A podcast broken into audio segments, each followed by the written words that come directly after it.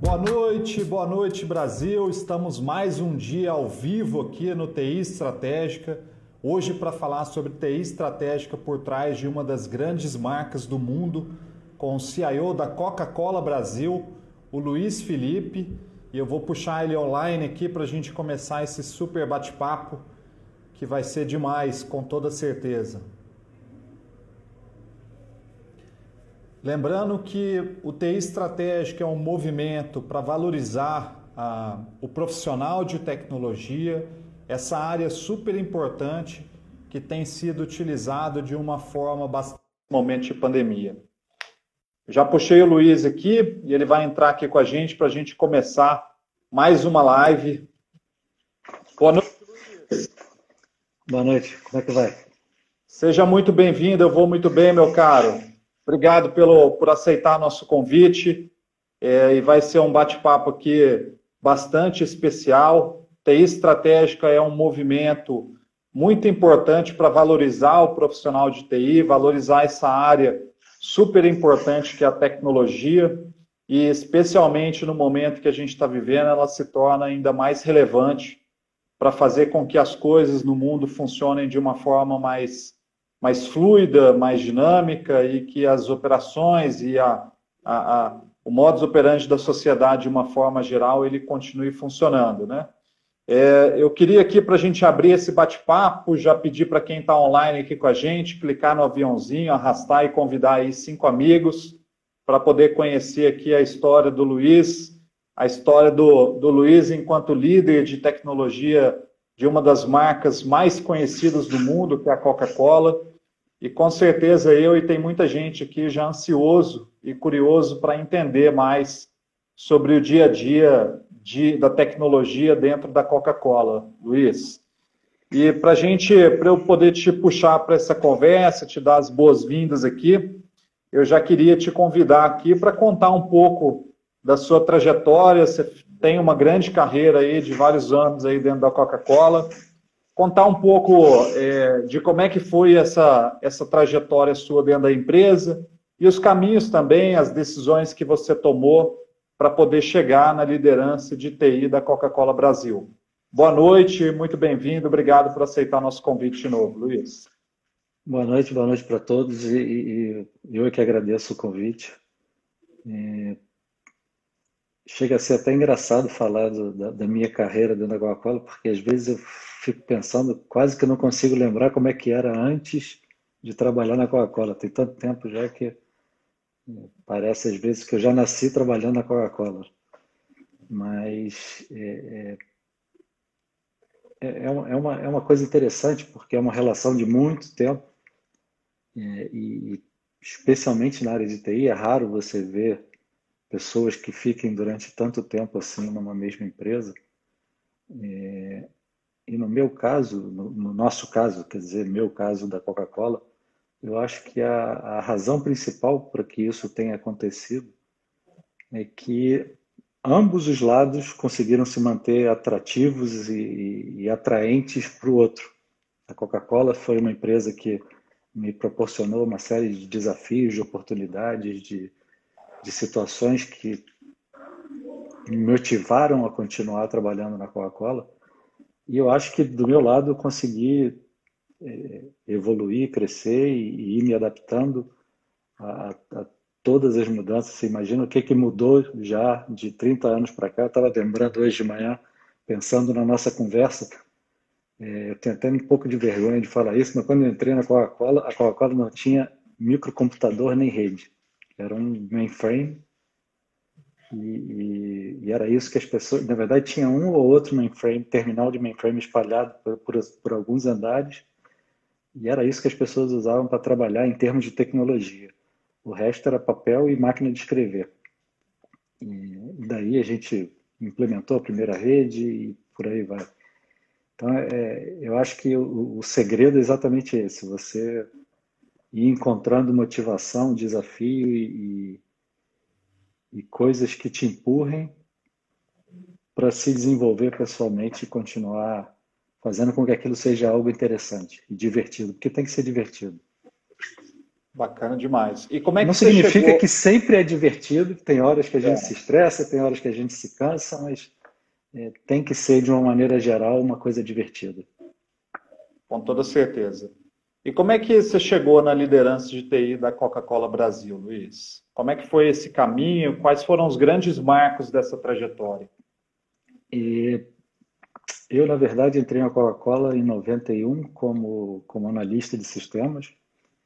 É, e naquela época a gente, eu, eu era parte de uma equipe que implementava, é, não, não sei se todo mundo entende como é que é o negócio da Coca-Cola, mas a gente tem o que a gente chama de sistema Coca-Cola, que é a Coca-Cola Company, onde eu trabalho, e tem um sistema de fabricantes que são empresas é, independentes que, que atuam, né, em franquias no, no território nacional.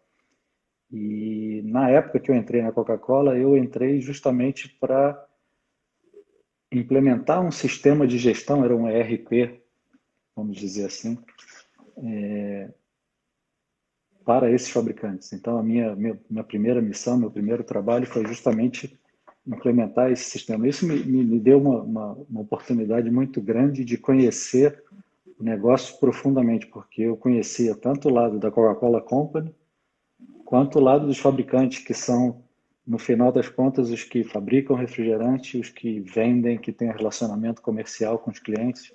Então, isso foi muito importante. E... Daí, naturalmente, a, a evolução das coisas me levou a chefiar essa mesma equipe. Eu acabei virando o, o gerente dessa equipe que implementava esses sistemas para o fabricante. E eu acho que, sem querer me desmerecer ou, ou achar que é, eu não fiz é, por onde progredir na minha carreira, mas eu acho que tudo na vida é uma questão de você estar preparado e ter um pouco de sorte, porque às vezes as pessoas estão preparadas e os momentos não chegam, ou chegam na hora errada. Eu dei a sorte de ter, de estar preparado durante algumas vezes na minha vida para assumir determinados desafios e posições, é, quando elas apareceram, no momento que elas apareceram. Então, é, é, eu acho que é uma mistura de competência, de esforço e de sorte. É, eu assumi Como, como gestor da área de T I, é, pela primeira vez em dois mil, em janeiro de dois mil, foi a minha, quando eu fui é, promovido à, à posição de C I O da Coca-Cola, é, e já são vinte anos nessa brincadeira. É, nesses vinte anos eu já saí de T I uma época, passei quatro anos na área comercial, É, já tive posições que eram de T I, mas na América Latina, responsável por outras, outras áreas na América Latina. E de dois mil e onze para cá, voltei a ser responsável também por T I do Brasil. Eu acumulei durante um bom tempo duas posições. Então, é, é, eu acho que isso é parte do que faz essa história toda ser tão divertida e, e, e atra, atraente, porque não tem um ano que seja igual ao outro. Toda hora alguma coisa muda, toda hora tem alguma, algum desafio diferente. E como é que uma, uma empresa assim, global, né? Que você falou bem, acho que com certeza muita gente que está ouvindo a gente não entende muito o sistema, não conhece. É, a Coca-Cola Company, ela fica responsável ali por, por determinar, né? Talvez o um mix de produtos, você podia explicar um pouco melhor isso para a gente, né? Ela tem a fórmula ali do que precisa ser produzido, mas você tem empresários que têm as empresas que representam a Coca-Cola, que fazem as fabricações mais regionalizadas, né? Igual Exato. Em Minas Gerais tem um, no Centro-Oeste tem outro, que pega ali, vamos chamar da fórmula Coca-Cola dos produtos dela, e fabricam, e fazem a venda, e distribuem, e ficam responsáveis por toda essa cadeia aí, é, da fabricação até a entrega para o consumidor final, né? Isso, dentro, dentro desse... desse ecossistema que a gente chama de sistema Coca-Cola, é, o papel da Coca-Cola, são, são vários papéis, na verdade, mas o, tudo começa com o concentrado. Nós fabricamos concentrado, Coca-Cola Company fabrica concentrado de refrigerante, que é vendido a esses fabricantes regionais, e us, usando esse concentrado, eles fabricam o refrigerante que todo mundo compra na, na, na, no mercado. É, além da, da, da parte de concentrado, a gente é responsável por toda a definição de estratégias de marketing. Então, o marketing para consumidor é, é, é todo liderado pela Coca-Cola. A gente também tem um papel importante na definição de estratégias comerciais, como você falou, é, definição de estratégias de embalagens, de canais de distribuição, de preço. É, e tem uma, obviamente, em outras áreas que não são é, é, tão diretamente ligadas ao dia a dia do negócio, é, tem uma série de influências que a gente exerce sobre esses fabricantes. Então, T I, por exemplo, é uma delas. Eu não tenho uma ingerência direta sobre os fabricantes de Coca-Cola no que diz respeito à área de T I deles, mas eu tenho uma influência muito grande. Então, é, a gente muitas vezes desenvolve ferramentas para esses fabricantes com o intuito de é, é, embutir melhores práticas naquilo que eles vão usar em termos de ferramentas de T I. É, a gente tem comitês de T I, no qual nós discutimos problemas comuns dos fabricantes. Então, existe uma, uma sinergia, uma integração muito grande. Já do lado do fabricante, o que ele tem como responsabilidade é justamente fazer a produção do refrigerante, a venda e distribuição desse, desse refrigerante nos pontos de venda. E essa gestão dos clientes ela é feita basicamente pelos fabricantes. Legal. E eu estou curioso aqui, Luiz, você falou aí muito do, do uma das coisas, dos motivos, né, que você falou que a empresa tem que agregar valor para o profissional e o profissional para a empresa. E um dos motivos é que a Coca-Cola é muito dinâmica, né? E por você trabalhar na Coca-Cola Company, né, que é a, a empresa global que está presente em várias regiões do mundo, eu imagino que é, você deve viver aí um mar de oportunidades em relação a estudos, a experiências, a trocas, né, com outras culturas, fora as questões, obviamente, profissionais, né? É, como é que funciona isso? Eu vi até pelo, pelo conhecendo um pouco da sua história ali, que você teve a oportunidade de estudar fora, né, teve a oportunidade de estudar é, em coisas que a, uma empresa global te proporcionou. Como uhum. é que foi isso? É, isso, isso é uma coisa... Isso é uma das coisas, certamente, que torna a Coca-Cola uma empresa tão atrativa para um profissional. É, a, a possibilidade de interagir com gente de, do mundo inteiro, de é, participar de discussões, de grupos, de trabalhos. É, existe uma dinâmica muito forte de, de mudança de pessoas, de posição, de, de países. É, e especificamente na função de T I, a função de T I é uma das funções que é globalizada na Coca-Cola. Então, É, na verdade, o meu reporte funcional ao, ao C I O global, ele é, ele é numa linha cheia, e o meu reporte ao presidente da Coca-Cola no Brasil é numa linha pontilhada, porque eu sou, assim como T I, é, temos R H e temos é, jurídico, que são funções globalizadas. E sendo uma função globalizada, essas oportunidades aparecem ainda mais e com mais frequência, porque é, toda hora a gente está envolvido em projetos globais, é, principalmente de alguns anos para cá, e acho que faz todo sentido, nós somos uma empresa global, então faz sentido que a gente tenha plataformas globais, que a gente tenha projetos que não são específicos de um mercado, mas sim de toda a companhia. Então isso, isso faz com que a gente interaja o tempo todo com gente de tudo quanto é lugar do mundo. Você tem, inclusive, a oportunidade de treinar, entender sotaques em inglês, porque a língua comum que todos nós falamos é inglês, e você aprende como é que entende o inglês do, do, do japonês, do chinês, do turco, do americano, do argentino. Tudo isso acaba sendo aprendizado que vem por tabela nessa, nessa, nessa mistura de culturas e de, de povos que... no final, a gente acaba tendo contato. Muito legal. Eu queria explorar agora, Luiz, é, um pouco é, da, da função de T I, né? É, dos desafios de T I dentro de um grupo, dentro de uma empresa, na verdade, que tem é, cento e trinta e quatro anos de vida, né? A Coca-Cola, como empresa, ela já vivenciou é, de uma forma regional, mas de uma forma global, vários aspectos, vários marcos na da história mundial. E eu queria entender um pouquinho mais de você, como é que a Coca ela usa tecnologia para refrescar o mundo, né? O que está por trás aí dessa grande marca? Como é que ela embarca a tecnologia? Como é que isso é, impacta de uma forma geral o produto, os consumidores dela? Você falou agora um pedacinho do nosso, do nosso propósito. O propósito da, da Coca-Cola é refrescar o mundo e fazer a diferença. É, no final das contas, refrescar o mundo significa oferecer a, a, a, as pessoas no mundo opções de bebidas que as ajudem a se refrescar, que tornem a vida delas mais leve, mais divertida, mais é, agradável. E, e cada um de nós dentro da Coca-Cola sabe exatamente qual é o seu papel em entregar esse resultado final do, do propósito da companhia. É,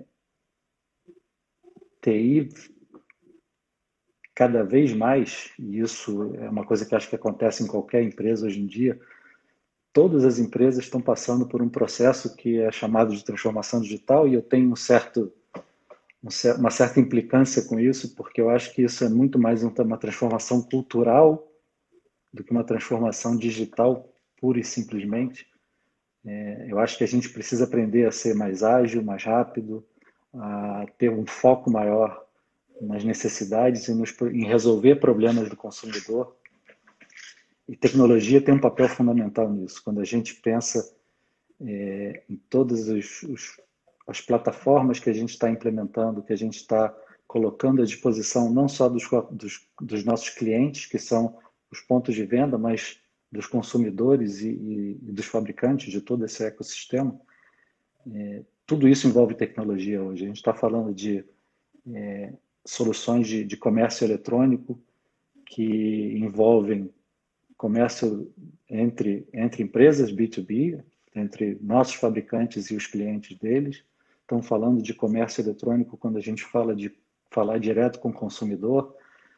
É, e isso para dar um, um pequeno exemplo, a gente também está falando de é, conhecer o consumidor. Hoje em dia é engraçado porque é, a tecnologia, de certa maneira, era um limitador para para que a gente conhecesse profundamente o nosso consumidor.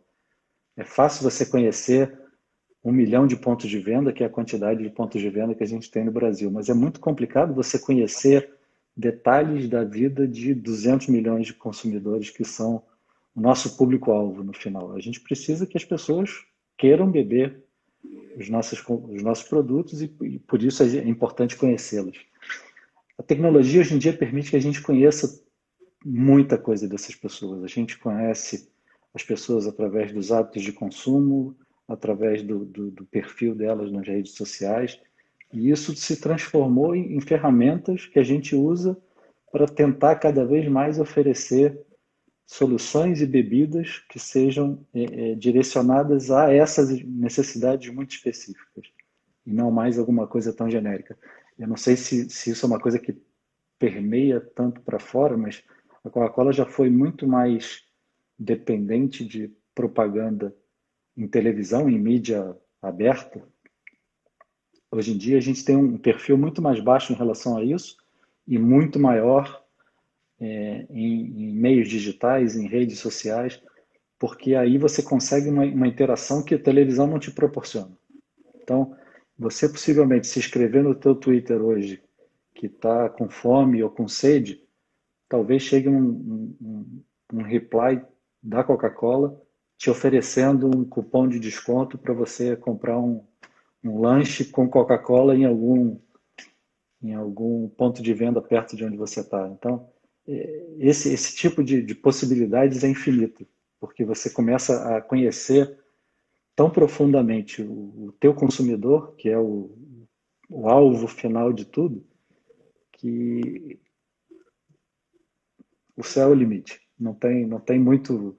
Não tem muito limite. Tudo que a L G P D deixar a gente fazer em termos de conseguir armazenar a informação dos consumidores vai, vai ser útil, vai funcionar para a gente. Muito legal. Com certeza já tem gente testando isso agora, viu, Luiz?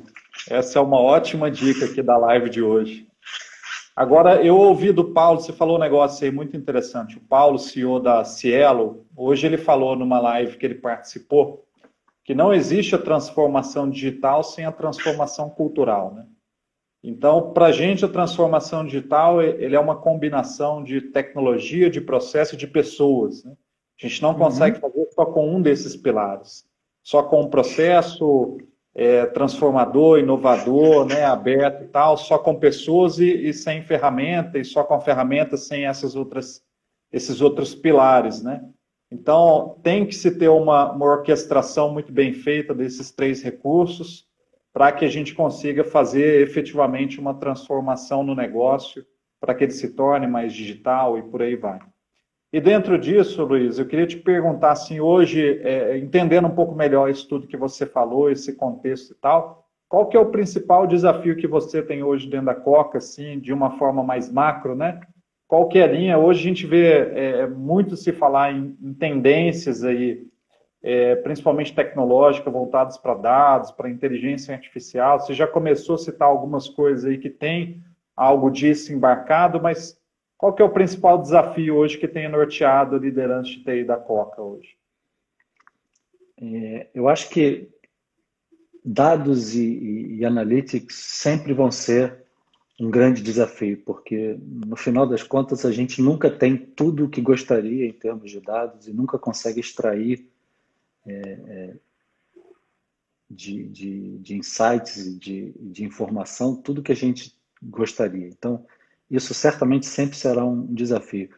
Mas eu diria que especificamente no caso da Coca-Cola hoje, o grande desafio é que, como a gente está fazendo essa transformação cultural muito, muito é, é, abrangente dentro da companhia, é, e quando eu, quando eu falo abrangente, eu estou me referindo a, a que não é uma coisa de T I, é uma coisa da companhia que está mudando a sua cultura, está trabalhando de uma maneira diferente, É, muito menos hierárquica, muito mais em rede, muito menos é, é, em projetos que tinham um início, meio, fim tradicional e muito mais de uma maneira ágil. É, isso gera para nós em T I um desafio muito grande, porque ao mesmo tempo em que eu tenho que buscar plataformas que são, sejam robustas, que sejam estáveis, que sejam confiáveis e que sejam escaláveis, eu preciso atender com uma velocidade muito grande a um negócio que agora começou a pensar ágil também. Então, não é mais só a T I que está trabalhando de maneira ágil. O negócio está pensando e está trabalhando de uma maneira ágil.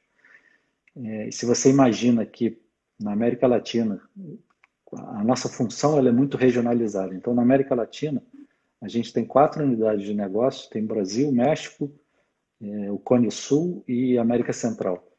É, essas quatro unidades de negócio, cada uma delas, às vezes, está trabalhando na mesma coisa, buscando soluções e tecnologias diferentes. Então, se a gente não se fala, se não, se não é, alinha esforços, se não consegue imprimir um ritmo numa determinada direção, você acaba que está fazendo a mesma coisa quatro vezes e possivelmente utilizando ferramentas e tecnologias diferentes em cada uma dessas quatro. Então, esse talvez seja o maior desafio que a gente tem hoje. Como ser eficiente do ponto de vista de T I em relação a essas plataformas que sejam robustas, escaláveis e, ao mesmo tempo, ser é, é, rápido em responder às demandas do negócio. Que legal. É, e você tocou num ponto aí que é muito interessante, queria te perguntar. A gente acredita muito aqui na S G A é, que de hoje para frente, né, é, numa perspectiva assim, futura, que a T I ela vai ser, ela tem a capacidade, vai ser a grande apoiadora para fazer a transformação do negócio, de todas as áreas do negócio, né? É, claro, respeitando sempre aquela questão do, disso conjunto com processo e pessoas, sempre. Sempre uhum. processo e pessoas e a tecnologia. Mas o poder da tecnologia para conseguir fazer isso tudo funcionar, como a gente tem visto aqui na pandemia, o próprio Paulo, do C I O, falou que a pandemia ela fez de dois a cinco anos acontecerem em três, quatro meses, né? Ela tirou o C I O é, os diretores, os vice-presidentes, tirou eles de uma zona, entre aspas, de conforto. Obviamente que parte disso tem a ver com o mercado consumidor também reagindo a uma situação nova, mas tirou eles para desencadear, tirar vários projetos ali da gaveta e acelerar isso, né? Tanto que hoje, é, ele citou e tem coisas muito interessantes, hoje você tem diversos vendedores, né, de roupa, de perfume, de bolsa, de tênis infantil, que estão fazendo um processo de transação ali via WhatsApp, numa, numa coisa mais intimista com o cliente final, e aí você manda ali um link de pagamento, por exemplo, para ele poder fazer, concluir a compra, né? Então o mercado está uhum. se adaptando ao novo, é, para que a gente consiga reagir. Então, dentro dessa questão da T I transformando todas as áreas de um negócio, muito acelerado para isso, eu queria entender aqui dois aspectos. Como é que você, enquanto líder de T I, tem preparado a T I para, né, atender de uma forma ágil ou a velocidade que o negócio tem te demandado? Você comentou muito que a Coca tem buscado muito essa questão da agilidade. E como é que você tem ajudado ela nessa agilidade, né? Então, como é que você se prepara para dar resposta e como é que você tem ajudado ela a ser mais ágil, É, tendo aí esse braço tecnológico, esse importante recurso aí para a empresa na sua liderança? Bom, vamos lá. É, como é que a gente responde a isso? É, a maneira como a gente vem respondendo a isso, e eu acredito que vem conseguindo responder de uma maneira razoavelmente bem sucedida, é fazendo com que a nossa estrutura dentro de T I, que é global e que é regional, ela, ela seja flexível e, e, e rápida o suficiente para se adaptar a, a mudanças. E você pode imaginar a quantidade de coisas que mudaram desde o dia treze de março, quando eu entrei em home office, achando que ia ser só um teste, que era uma sexta-feira e a gente ia fazer um teste, e nunca mais ninguém voltou para o trabalho. Estamos em home office desde então. E vamos continuar até o final do ano. Então, é, essa estrutura que a gente tem, é, que é muito, que é muito lean, é muito é, horizontal, de ter pessoas que entendem muito do negócio e entendem muito de como soluções de T I podem apoiar a, a esse negócio, é, com um, um time grande e, e capacitado por trás, que faz todo o trabalho pesado de desenvolver, de, de testar, de é, construir as soluções. Eu acho que isso... Mas esses caras, eles não trabalham para mim aqui no Brasil ou para uma área específica da companhia. Eles trabalham para a América Latina. Então, a gente tem um, um... Com isso, a gente tem, na verdade, uma capacidade de entrega muito maior. Eu tenho um grupo grande que trabalha sempre tentando é, entregar soluções que sejam regionais, e por isso a questão do ser escalável é um, é um, é um ponto fundamental, porque a gente não consegue ter três ou quatro soluções iguais, pequenas e que não são escaláveis. É preferível parar, arrumar a casa e fazer um negócio bem feito, escalável e robusto. Então, eu acho que essa estrutura e essa forma como a gente trabalha permitem que a, a, a área de T I na Coca-Cola atenda e, e resolva e entregue aquilo que é esperado por parte do negócio. Como é que eu faço para ajudar isso? Eu, eu sou, na verdade, o grande elo de ligação entre toda essa, essa engrenagem, essa estrutura que existe por trás de T I e os meus pares dentro do negócio. E eu, eu acho que, eu estou usando aqui essa expressão, mas eu, na verdade, odeio essa expressão de dizer que eu sou T I e tenho negócio. Para mim, somos todos negócio, todos temos os mesmos objetivos, É, que são o compromisso com a entrega dos resultados que a empresa precisa é, entregar no final das contas. Então, a, a, e acho que esse talvez seja o, o grande segredo da minha, da minha carreira até o momento. Eu sempre me vi como um homem de negócio cuja área de especialidade é T I. Da mesma maneira que o cara de marketing é um cara de negócios que tem uma especialidade em marketing e outro na área comercial e finanças. Cada um de nós sabe com o que tem que contribuir, mas sabe para que está contribuindo e, e, e se vê tão importante, tão participante da, das decisões das conversas quanto qualquer outra área. Não, não existe essa, esse muro entre eu sou T I e lá é o negócio. Eu, pelo menos, não gosto dessa, dessa abordagem. E para entregar esse processo, de alguma forma, vocês tiveram que preparar é, as pessoas com treinamento, com uma mudança de cultura? Muito. É, isso é uma coisa que é, outra, é outro fator que é muito, muito interessante e muito importante na Coca-Cola. É, a Coca-Cola investe muito em treinar as pessoas, em, em criar é, cultura, em criar conhecimento, em capacitar. É, para você ter uma ideia, eu acho que hoje em dia, possivelmente oitenta, oitenta e cinco por cento dos funcionários da Coca-Cola no Brasil já foram treinados em metodologias ágeis, já foram treinados em, em design thinking.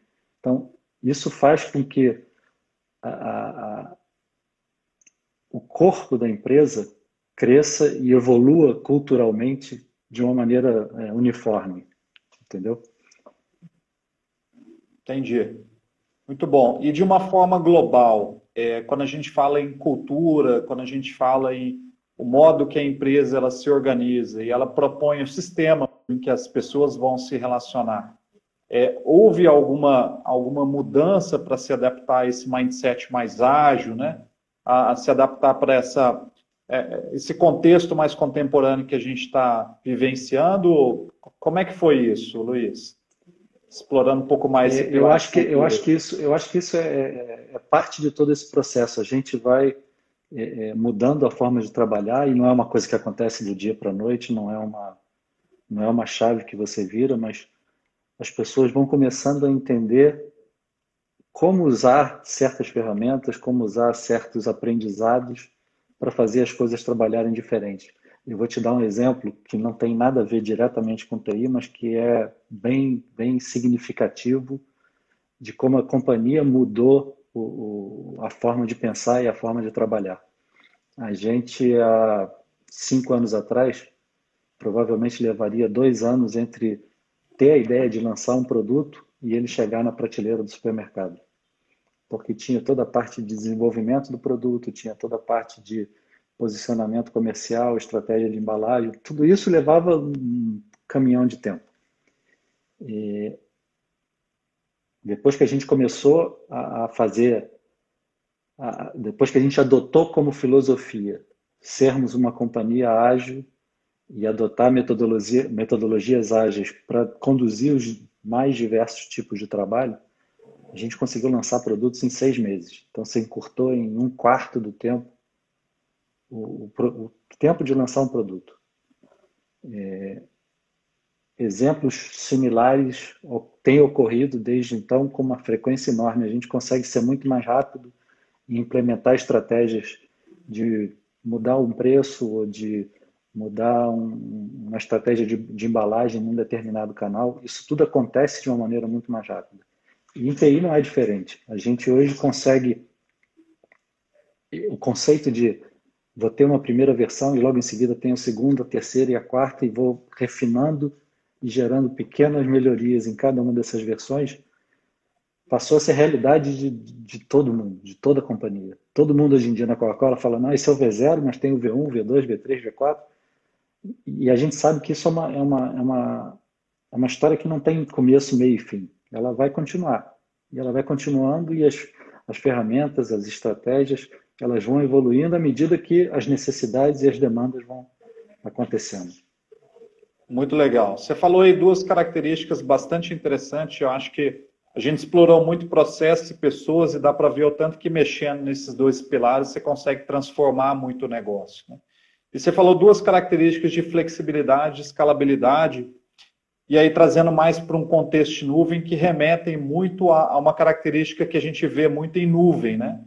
Que a gente consegue ter o que há de mais moderno e utilizar de uma forma flexível. Quando o negócio precisa, a gente dá mais. Quando o negócio não precisa, a gente tira. E também a escalabilidade, que eu consegui usar isso é, sem limites, né?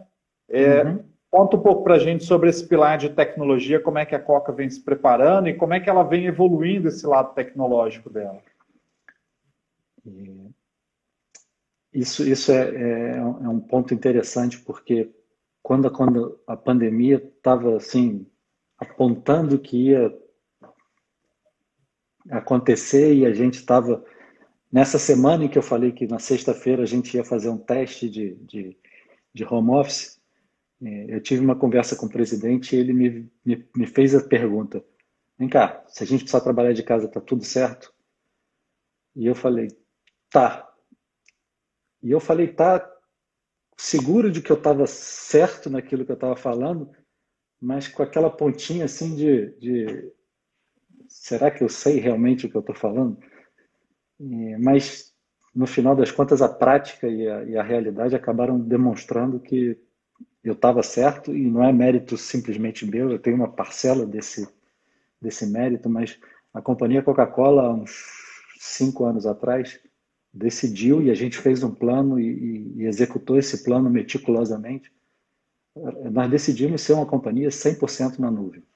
Então, hoje em dia, é, eu ainda tenho um data center aqui no Brasil porque a gente está apagando uma última, uma última aplicação que é um legado, que, vai, que ainda roda num servidor que está lá na salinha de, de computadores, e depois disso acabou. A companhia, a matriz da Coca-Cola em Atlanta não tem um data center. A gente é cem por cento nuvem, nuvem pública, é, todo mercado. Então, isso acabou fazendo com que a gente... Eu, eu duvido muito que alguém tenha pensado em fazer isso exclusivamente por conta de uma eventual pandemia. Provavelmente ninguém nunca pensou nisso. Mas isso acabou trazendo esse, esse efeito e esse reflexo, porque, na verdade, não fez diferença nenhuma para a gente trabalhar de casa ou trabalhar no escritório. A gente usa ferramentas de colaboração desde sempre é, em nuvem. É, a gente usa é, todas as nossas plataformas de, de marketing, de e-commerce, de finanças, todas estão em nuvem. Então, é, foi super tranquilo. E eu não estou aqui exagerando, nem vendendo meu peixe, mas... Foi, foi muito mais tranquilo do que eu mesmo imaginava. Eu tinha um pouco de receio, eu tinha um pouco de medo, mas tudo acabou funcionando muito bem.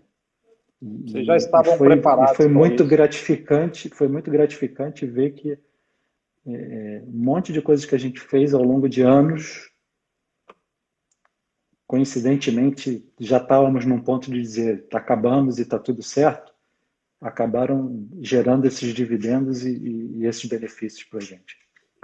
E esse é um ponto muito sensível, assim, interessante e bastante estratégico, Luiz, porque é, muitas empresas e muitos líderes de T I também, eles se questionam muito sobre o porquê, de repente, por exemplo, estar na nuvem, né? Para que que eu preciso estar na nuvem se eu tenho já, de repente, uma estrutura dentro de casa já investida, onde eu já tenho um domínio ali? É, e você deu exemplos assim, muito claros, né? É, o, o mundo, ele tá se, ele, a gente está vivendo a quarta revolução industrial, que é uma revolução onde as coisas estão mais ágeis. Os consumidores querem, querem ter uma interação mais rápida, a mudança ela é mais rápida, o C I O, as pessoas que pensam o futuro do negócio já não conseguem mais prever cinco anos para frente.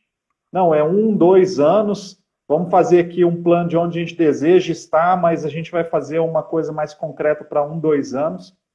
E aí vocês conseguiram se preparar, e no momento que chegou, né, toda essa mudança, esse processo, falando aqui de um cenário mais de crise, né, e menos de desafios de negócio, de mudança, de como é que o negócio se comporta, mas vocês já estavam prontos para dar resposta em relação a isso, e é isso. Por mais que dê um friozinho na barriga, É, vocês conseguiram fazer isso de uma forma muito tranquila, porque a empresa ela já estava toda estruturada já para esse movimento, né? Isso é bem legal. Exato. Parabéns aí para vocês, viu, por isso.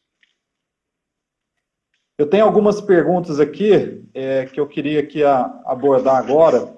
A Ana Clara pergunta aqui, voltando até um pouco na nossa conversa, o impacto que a gente pode ter é, nos negócios com a implementação da L G P D. Acho que é muito mais um cenário assim...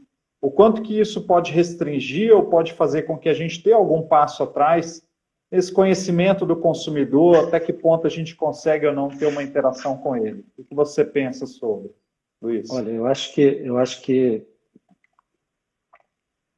pode parecer um, um freio nesse processo de querer conhecer cada vez mais o consumidor, a L G P D pode até parecer um freio, mas eu acho que a, a, se a gente, se nós empresas soubermos implementar os controles e as, as medidas necessárias para que isso tudo possa continuar acontecendo é, de uma maneira segura, de uma maneira controlada, eu não vejo, eu não vejo grandes problemas.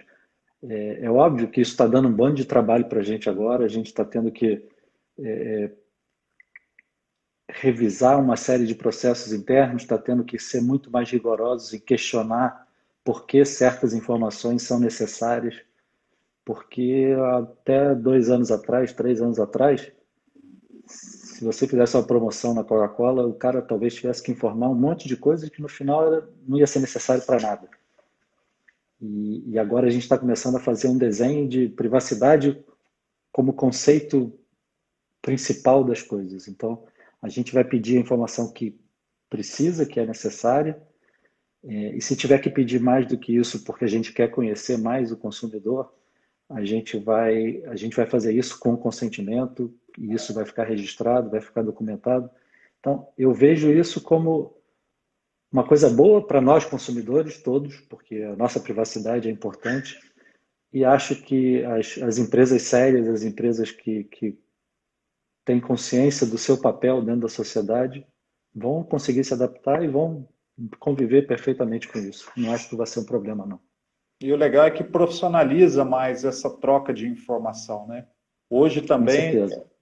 É, assim, a sua informação, ela ela está, de uma certa forma, prostituída, porque qualquer um tem e, e isso vaza, né? Qualquer um acessa e, de uma certa forma, isso acaba trazendo um pouco mais de segurança e de conforto também para o consumidor, né? Uhum, com certeza. Bacana demais. É, a Laura Castro ela fez uma pergunta aqui. É, se você acredita que nesse momento de pandemia... onde o, o braço tecnológico das empresas, eles passaram a ser um elemento é, muito estratégico assim, para lidar com tudo isso, você acredita que a T I passou a ter mais visibilidade, mais importância, ou alguma coisa nessa direção dentro do negócio? Olha, sendo muito, muito, muito honesto com você, é, no primeiro mês, talvez, da pandemia, primeiro mês, segundo mês, é, eu recebi mais elogios, eu acho que do, do que... nos vinte anos antes da minha carreira, porque cada vez que a gente conversava, que eu conversava com alguém, as pessoas vinham, porra, impressionante como está tudo funcionando perfeito, vocês fizeram um trabalho legal e tal.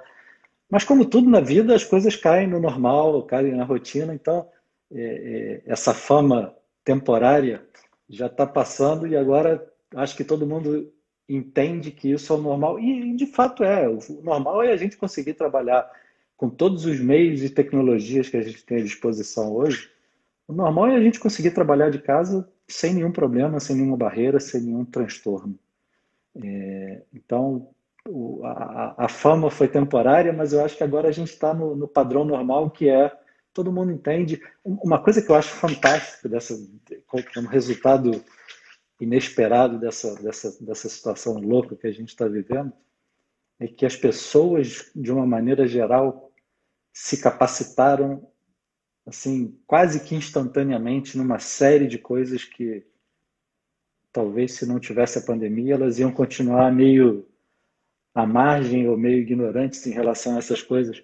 E, e eu vejo isso, por exemplo, na, na, nas videoconferências. A gente já fazia videoconferência porque, como eu comentei, a gente é uma companhia regional, global, então toda hora tem que falar com alguém que não está fisicamente do teu lado, e a gente sempre se apoiou muito em, em videoconferências, tanto é, é, ponto a ponto, entre um, uma estação de trabalho e outra, quanto em salas de videoconferência.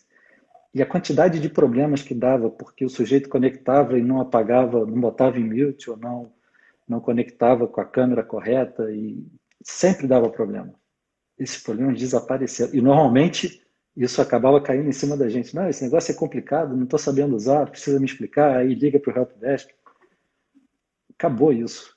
Todo mundo hoje em dia é expert em usar Zoom, Teams, é, todas essas ferramentas de colaboração, porque as pessoas usam isso hoje o dia inteiro, todos os dias.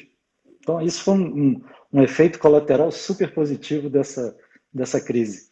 Me economizou um monte de verba de treinamento e de, de, de, de saliva explicando como é que as coisas funcionam para as pessoas. É verdade, Luiz. Bom, temos mais uma pergunta aqui da Amanda Ramalho. Quais novas tecnologias você percebe que tem feito a diferença nessa mega operação da Coca-Cola no Brasil? Eu não sei se são propriamente novas, mas é, a, a nossa transformação digital, usando mais uma vez o termo que eu não gosto, mas a nossa transformação digital ela está calcada em três pilares. É, o pilar um é Data e Analytics, o pilar dois é Comércio Digital, e a gente chama de Comércio Digital porque tem N formas e N relações aí de, de comércio eletrônico. Uma venda WhatsApp, e, por exemplo, ou, ou via... Um... Uma venda para o WhatsApp... É uma venda através de uma plataforma é, robusta, oficial, que a gente tenha para clientes. É, tudo isso a gente engloba dentro dessa, dessa, desse conceito de comércio digital.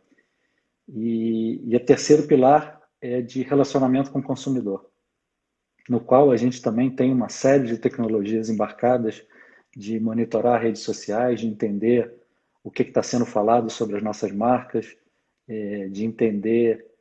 qual é o sentimento de, um, de uma pessoa quando ela liga para a gente e começa a falar e, e reclamar de alguma coisa ou elogiar alguma coisa. Então, tem tecnologia em tudo quanto é lugar. Esses três pilares possivelmente são os três mais eh, relevantes hoje em dia e todos são fundamentalmente calcados em, em tecnologia.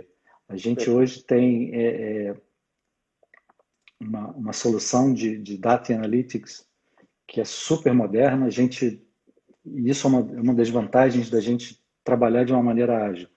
A gente usava uma plataforma de um determinado fornecedor, e eu não vou citar nomes aqui, mas a gente trabalhava com um determinado fornecedor e um, um belo dia chegamos à conclusão de que aquilo não era, não era a melhor solução que a gente podia ter. E como era tudo em nuvem, tudo serviço, tudo, não, não tinha passivo para... para fazer write-off, desligar e comprar outro. Foi simplesmente mudar de um para o outro e recomeçar, e recomeçar de uma maneira ágil e refazer tudo. Então, é, tudo isso é, é, é parte desse mundo novo que a gente vive. Que bacana. É, a Laura aqui tem uma outra pergunta. É, ouvindo é, sua visão sobre o profissional de T I, que vai além do cargo, o que te chama atenção na hora de contratar alguém para o seu time? Uma boa pergunta. Contratar alguém para o meu time. Você falou muito dessa questão, né? Que você é um, um, um profissional é, do negócio, né? Mas que tem, entrega um conhecimento de T I, né? Acho que a pergunta dela é nessa direção. Você falou muito é, de... E, eu, diria, carro, né? eu, eu diria exatamente isso, que é, eu possivelmente estou interessado em ter como profissional no meu time aquele cara que entende muito de tecnologia, porque obviamente a gente é de T I, precisa entender de tecnologia, mas que ele possivelmente está tão ou mais interessado em entender o negócio da Coca-Cola, porque é só entendendo esse negócio a fundo que ele vai saber exatamente onde estão as oportunidades para aplicar a tecnologia. Então, é, é essa... essa essa ânsia de entender melhor como é que funciona o negócio, de participar do negócio. E a gente tem, dentro da Coca-Cola mesmo, vários exemplos de pessoas que eram do time de T I e que acabaram saindo porque de tanto entenderem do negócio, de tanto participarem, acabaram se transformando em recursos importantes para essas outras áreas e saíram de T I e foram trabalhar nas outras áreas. Então, a, a, a, eu acho que a principal característica que eu gosto e que eu procuro nas pessoas é entender o negócio para saber como usar a tecnologia da forma correta. Muito legal. Bom, eu queria te perguntar um pouco sobre futuro. E aí, futuro profissional, futuro da Coca, como é que você imagina, onde essa história vai dar? E aí pode explorar é, a sessão nossa de maionese. Assim. Olha, futuro, cara. Ainda mais nesse mundo de hoje, que a gente não sabe nem quando é que vai poder sair de casa direito daqui para frente. É... Eu, obviamente, que penso no futuro, penso penso na minha carreira, penso no que eu quero estar fazendo daqui a algum tempo, mas eu, eu faço isso com comedimento, eu diria, porque as coisas acontecem, às vezes você é atropelado por acontecimentos que você não estava nem considerado, não estava imaginando, e não adianta você ficar fazendo planejamentos assim de tão, tão longo prazo. Eu, eu acho que, voltando ao que eu comentei logo no início da nossa conversa, eu acho que ainda tem muita coisa interessante acontecendo, ainda tem muita coisa boa acontecendo e, e que me estimula a continuar, a continuar trabalhando e a continuar me desenvolvendo, porque para conseguir entender, participar e, e, e co colaborar com tudo isso que está acontecendo, eu preciso eu também mudar e ir acompanhando essa, essa evolução. Então, se você me perguntar qual é, qual é a minha visão de futuro, é, é continuar brincando nessa brincadeira, porque tá, tá boa. Não, não reclamo do que está acontecendo, não. E o que, que você pensa para a Coca, assim, do negócio dela? Como é que vai ser o futuro da empresa? Olha, eu acho que, talvez como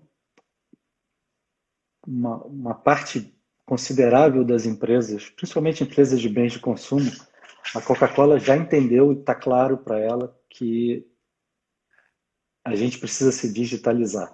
A gente precisa ser uma empresa, apesar da gente vender um produto físico, é um líquido que as pessoas bebem, que é comprado em pontos de venda ou através de canais eletrônicos, mas não importa. É, mas a gente entende que a gente precisa ser uma empresa digital. Digital na maneira de pensar, digital na maneira em que a gente é, é, comercializa os nossos produtos. E acho que isso veio no momento certo. A gente, para você, vou contar uma história que aconteceu há uns vinte anos atrás, provavelmente. A Coca-Cola tinha um C I O global, número um da companhia. Isso foi na época que teve o estouro da bolha da, da internet, no início do, dos anos dois mil, alguma coisa assim.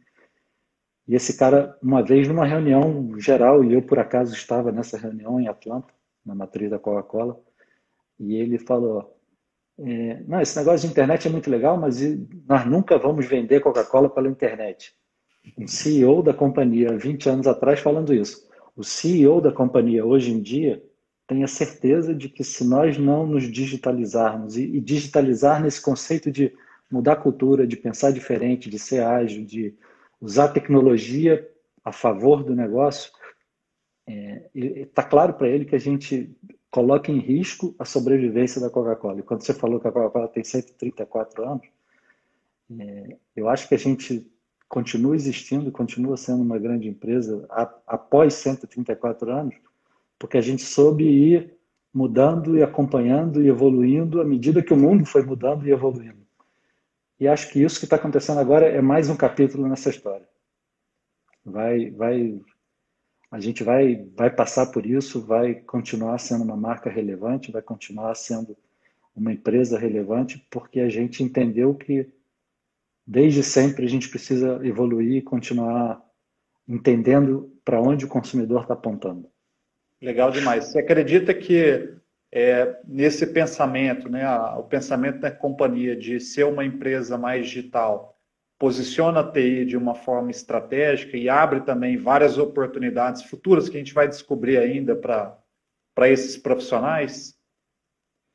Sem dúvida nenhuma. E, e isso se reflete, inclusive, no, no, nos organogramas da companhia. O C I O global da companhia é um Senior Vice President da companhia, ele é um cara super sênior que se reporta ao C E O e ele discute estratégias de negócio com, com, com seus pares, que são os caras de marketing, de operações, de igual para igual, com a, com a maior naturalidade do mundo. É, E acho que esse, esse, esse conceito de ser uma empresa digital traz exatamente isso. Todos eles sabem que o cara de T I é fundamental hoje em dia para viabilizar um monte de coisas que, que a companhia precisa fazer. Então, eu acho que, é, sem dúvida, isso vai, vai dar um impulso, vai dar um boost na, na, na carreira de, de T I dentro da companhia Coca-Cola. Acho que vai dar em todas, em todas as empresas, não é uma, não é uma particularidade da Coca-Cola, mas certamente isso está acontecendo com a gente. Muito bacana, Luiz. Poxa, que, que papo legal que a gente teve aqui, muito contundente, muito aprofundado, é, cheio de reflexões importantes aí para quem está ouvindo. E como eu te disse, a gente vai eternizar essa nossa conversa, porque ela vai virar um podcast. Tenho certeza que vai ser muito útil para vários profissionais poderem também refletir, não só os profissionais de tecnologia, mas as empresas, porque aqui tem também o mindset do que uma empresa de sucesso tem feito e como é que ela tem pensado, né? O futuro para onde ela está se movimentando. Então, eu quero te agradecer demais. Se você tiver palavras finais, considerações finais aí para deixar para o pessoal que está nos ouvindo. Muito obrigado. Foi um grande prazer, viu, Luiz? Não, obrigado a você. Eu só tenho a agradecer pelo convite. Foi, foi muito boa a conversa. Foi realmente um papo descontraído. Eu sou um cara meio, meio tímido, assim, meio avesso a esse tipo de, de coisas, mas... É, foi super tranquilo, natural. Obrigado pela, pela oportunidade de falar um pouquinho sobre, sobre mim e sobre a Coca-Cola. Foi um prazer, foi nosso. Um grande abraço, uma ótima noite. E na quarta-feira que vem eu estarei ao vivo novamente com a Rubiane Pires, que é a C I O do Cruzeiro. E o Cruzeiro está vivendo um momento bastante interessante. Ela vai ter muita, muito conteúdo aqui para entregar junto com a gente. Muito obrigado, obrigado Luiz. Um abraço, boa noite para você. Um grande abraço. Até mais, tchau. tchau.